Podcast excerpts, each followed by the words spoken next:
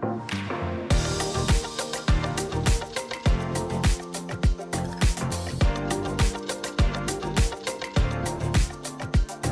everybody. Welcome back to another episode of the Man with the Plan podcast. My name is Grayson Mann. Wherever you're listening or whoever's listening, I want to thank you for tuning in.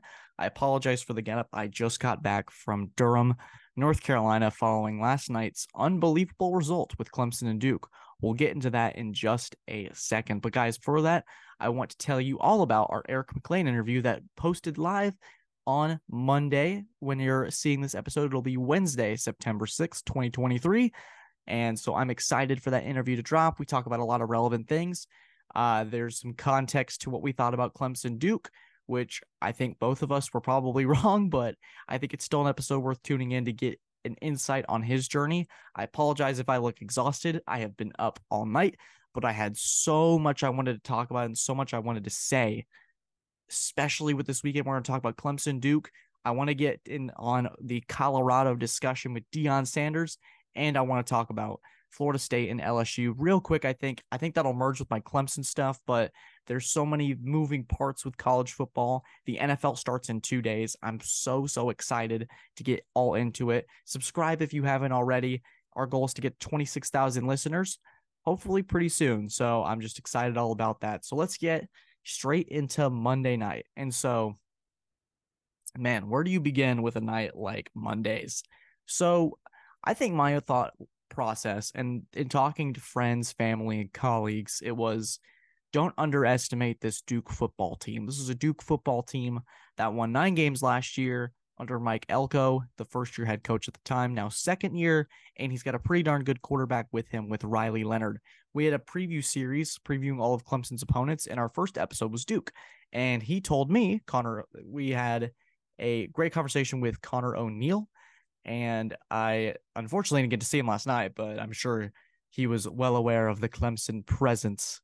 But um, last night, man, it's almost and as Dabo puts it, one of the strangest games that he's ever been a part of, and I think that is probably the most underrated statement of the entire night. So Clemson fell to Duke 28 to 7 in their first game of the season. Clemson goes into 2023 with a new coordinator in Garrett Riley, new starting quarterback in Cade Klubnik. There's a lot of positive attention being pulled to this Clemson program, and rightfully so. You think in the offseason, after getting rid of Brandon Streeter, that DJ Uiagalelei experiment wasn't what they wanted it to be they get rid of all this negative energy and there's a lot of confidence. I've said many times on this podcast, I've talked to players, I've talked to coaches. There was nothing but confidence. This team oozed it. And it felt like Monday night, all that talk was said, but they could not walk the walk. And we'll just go. I, I don't know how to format this. There's a lot of thoughts flying around, but I think I want to start with just some basic stats. On paper, Clemson outgained Duke 422 to 374. They threw for 200 yards and they ran for 200 yards. When Clemson's done that, I believe they were 180 and 0. So this game is certainly an outlier, but on paper, it looks, hey, if you showed me those first three stats, you'd think, okay, Clemson probably won that football game. But as you delve further into it and you see, okay, what else is the penalties? Duke had seven penalties. Clemson had one. That one penalty ended up costing them last night I chalked it up and I wrote this in my story that I think Clemson, the routine things that we expected this team to do to be able to compete for a national championship, be able to compete for the playoffs, they weren't able to do. What were some of these routine things? Well, they're in the red zone, they were one of five. They had two missed field goals. One of those was blocked. I think the perfect example of what went wrong last night was in the third quarter. They just got a huge three and out. Uh, Duke and Riley Leonard, they come out of the gate. It's seven to thirteen. They just picked up this huge touchdown right out of the gates at halftime. But Clemson, they failed to get anything going on offense, but their defense kept them in. And I had my gripes about the performance of the defense last night, but I thought overall they played very well as a unit.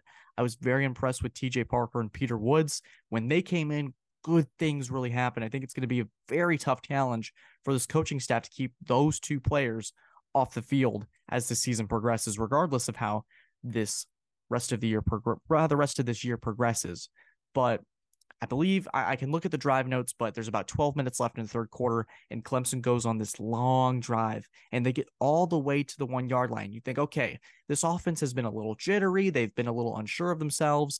They haven't been able to create separation, but they've been doing little spurts here and there, some good things. So you're thinking, okay, eventually it'll all come together. Riley will craft something. And they get to the one yard line, and there's a false start, sets them back to the six they take a loss here and there, and then there's a fumble on a miss. There's a fumble. And Duke scoops it up, but Clemson gets another stop. Clemson again goes on another long drive. You think, okay, they fumbled once, it'll be okay. And that was the field goal miss earlier on that first long drive. This second long drive was that fumble that was on a missed handoff.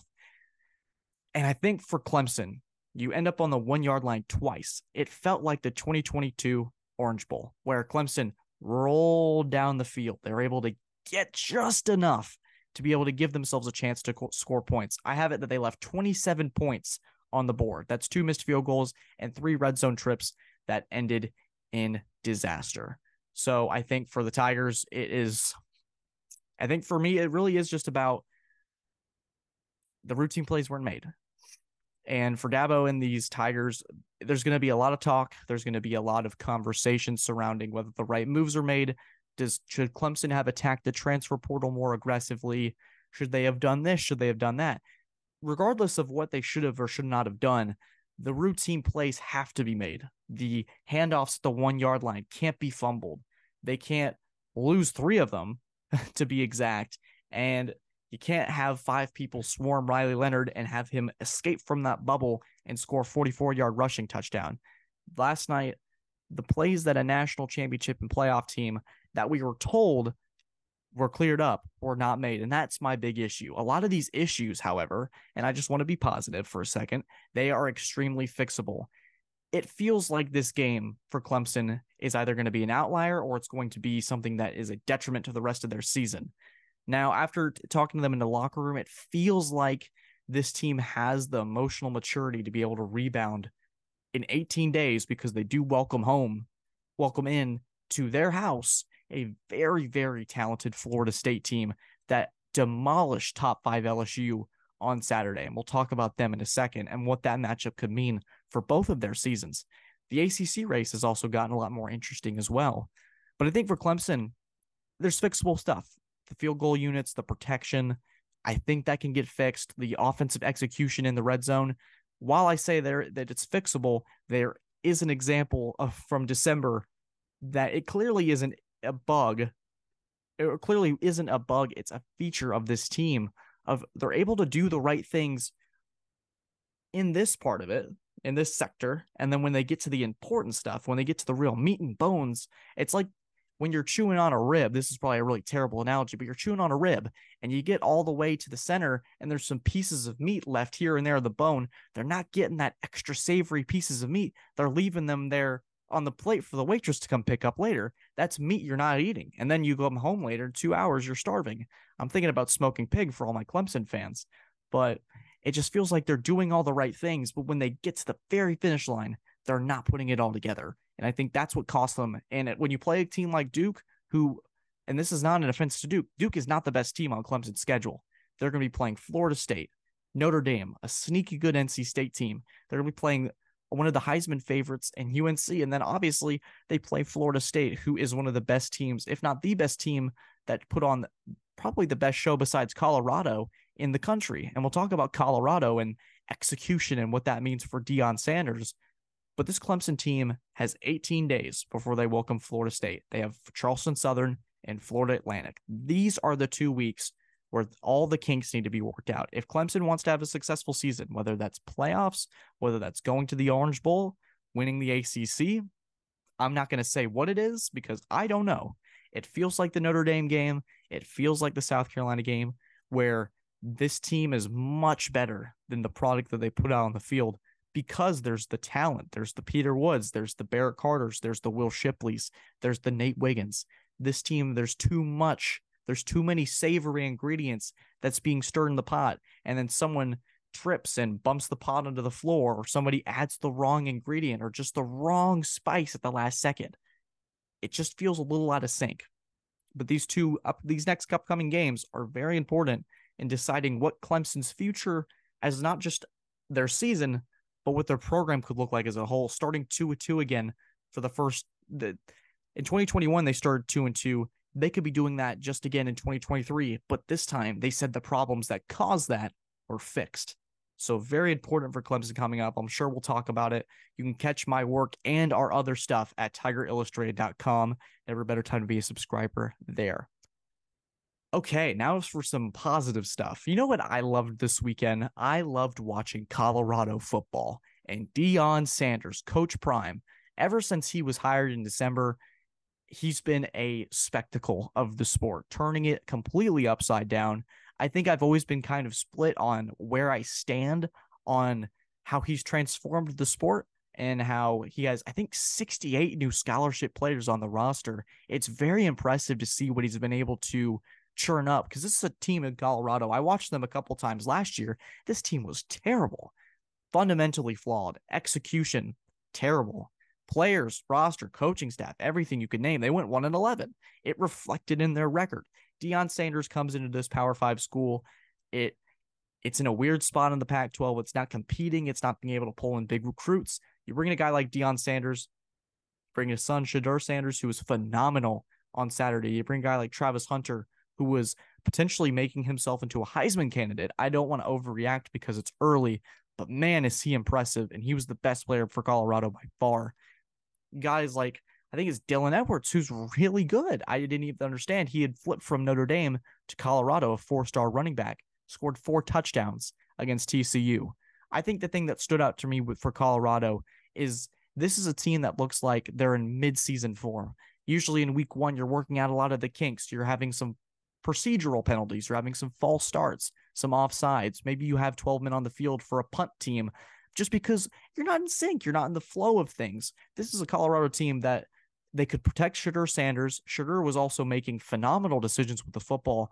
His most impressive throw wasn't down the sidelines to one of his receivers. I think he had four receivers over 100 yards, which shows he's able to spread the ball out and evenly distribute his guys and get them the rock and make plays. He's not solely focused on one target. His eyes are everywhere across the field surveying. I didn't know how his game would translate coming from Jackson State and HBCU, a lower division level of football coming to Colorado, Power Five, playing against TCU. I know TCU's defense isn't this phenomenal product, but this is a team that got all the way to the national championship. They have talented players on this team, whether that was Max Duggan and Garrett Riley making that work last year, and now we're seeing that product afterwards. TCU still wasn't a joke, and it was on the road in the heat in Texas. I believe it was 97, 96 degrees. They're playing every single snap. I think Travis Hunter alone played 121, 126 snaps.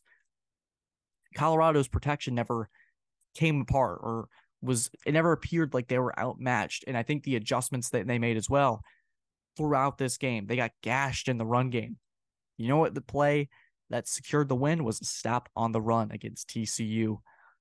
And so I think when I look at Colorado, I don't think they're going to go make the postseason and they're going to be this force to be reckoned with immediately but it feels like it's the start of something incredibly special. And when you bring in guys like Shedeur Sanders, Travis Hunter, you bring in superstars, you overhaul this roster, we could see this working for other programs. But I think the guy that's responsible for all of it, and Deion Sanders, when you bring a unique personality like that, who his entire career has been marked by, he's arrogant, but in the sense of I can back it up. He's always been able to do that. His talk he, he, like I said with Clemson, they've been talking all summer about how great they're going to be and how confident they are, and then they get on the field and it feels like they're unsure of themselves. Deion Sanders is never unsure of himself. He knows he's going to go out there and perform. He knows his guys can go out there and do what's needed to get done. It was so impressive to see a team really take on the identity of Deion and Coach Prime. I know I call him Deion Sanders or Coach Sanders, and I'm going to get some angry comments because it's Coach Prime, Grayson. But when you look at what they're able to accomplish last night or accomplish on Saturday, I was left blown away. And I think I've it's almost like with people joking that we're all Detroit Lions fans trying to hopefully get Dan Campbell. There's a team that's taken on the identity of his coach. You're seeing that here with Colorado. And I think Colorado, I can't believe I'm saying this, Colorado could be a force in college football in the future. I don't think it's going to happen immediately. I think this team's going to face some growing pains down the road. They play a talented Oregon team, they play a talented USC team very soon. They're going to face some challenges, but I think Deion, Coach Prime, and this program have built a culture in such a short time that it's built to be sustainable. And I'm very pumped to see where this goes. And the future of college football for them is looking very bright. Whether Deion stays or not, there's a foundation here that Colorado fans haven't had in a very long time. So if you're a Colorado fan and watching this, you got to be excited about what Coach Prime can bring to the table. They play Nebraska next week. That's his home opener at Colorado. Definitely going to be watching that before I take off to cover Clemson and Charleston Southern. And okay, we're going to wrap up the show by quickly touching on Florida State and LSU. Was one of the more anticipated games of the weekend, I think more so than the Colorado one, where you had number nine ranked LSU and number five ranked, or number nine ranked FSU and number five ranked LSU, excuse me, going against each other in this clash. And the game for the start felt like they were going at it at a million miles an hour. Jayden Daniels threw for 200 for 347 yards, one touchdown interception, and to his counterpart on the other side of the field, Jordan Travis, for, for 342 yards, four touchdowns, and he ran for one on the ground putting together a pretty phenomenal performance. We talked to Kurt Weiler, who works for the Osceola, which is Florida State's rival site, and said that Jordan Travis is going to be someone that's going to be in New York for a Heisman. Camp. He's going to be at the Heisman campaign is already here, and he's going to be one of the finalists in New York. I'm excited about what this Florida State team is going to be able to do. Norvell has really transformed this team from people reading books uh, in the uh, open heat with our shirts off to a full sold out stadium in Camping World where the Cheez It Bowl is played, just so y'all know. So I I think that this is the class of the ACC now. I, I felt like I was very wrong, and I'm going to own up to it. I said Clemson was a playoff team, and Florida State was not quite there yet. So if Old Takes Exposed wants this clip, I am fully owning up to it. I was wrong.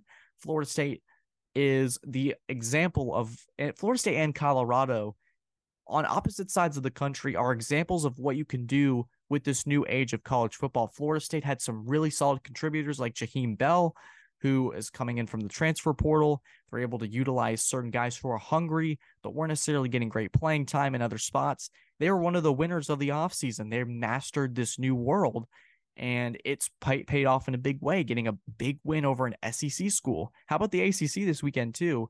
Picking up wins over South Carolina, picking up wins over LSU. So Maybe it just means more. I know that's gonna angry. I know. I, I know that's gonna have something over there, but I just had to say it. But when you look at Florida State and you look at they have guys like Jordan Travis, Jared Verse, Johnny Wilson, who didn't even play his best game, had three drops, still was able to have seven catches for 104 yards, nearly averaging 15 yards a catch. So this is a Florida State team that's coming to Clemson on, I think September 23rd. They have 18 days uh, both programs have significantly different outlooks on how their season's going to go. I know Clemson still has this narrow goal of Houston in mind, but last night changed a little bit of how that's going to play out. And so now you now you come in and think, okay, who's going to be favored here? Is Florida State the new class of this conference? There's a lot of questions that are going to be answered hopefully soon.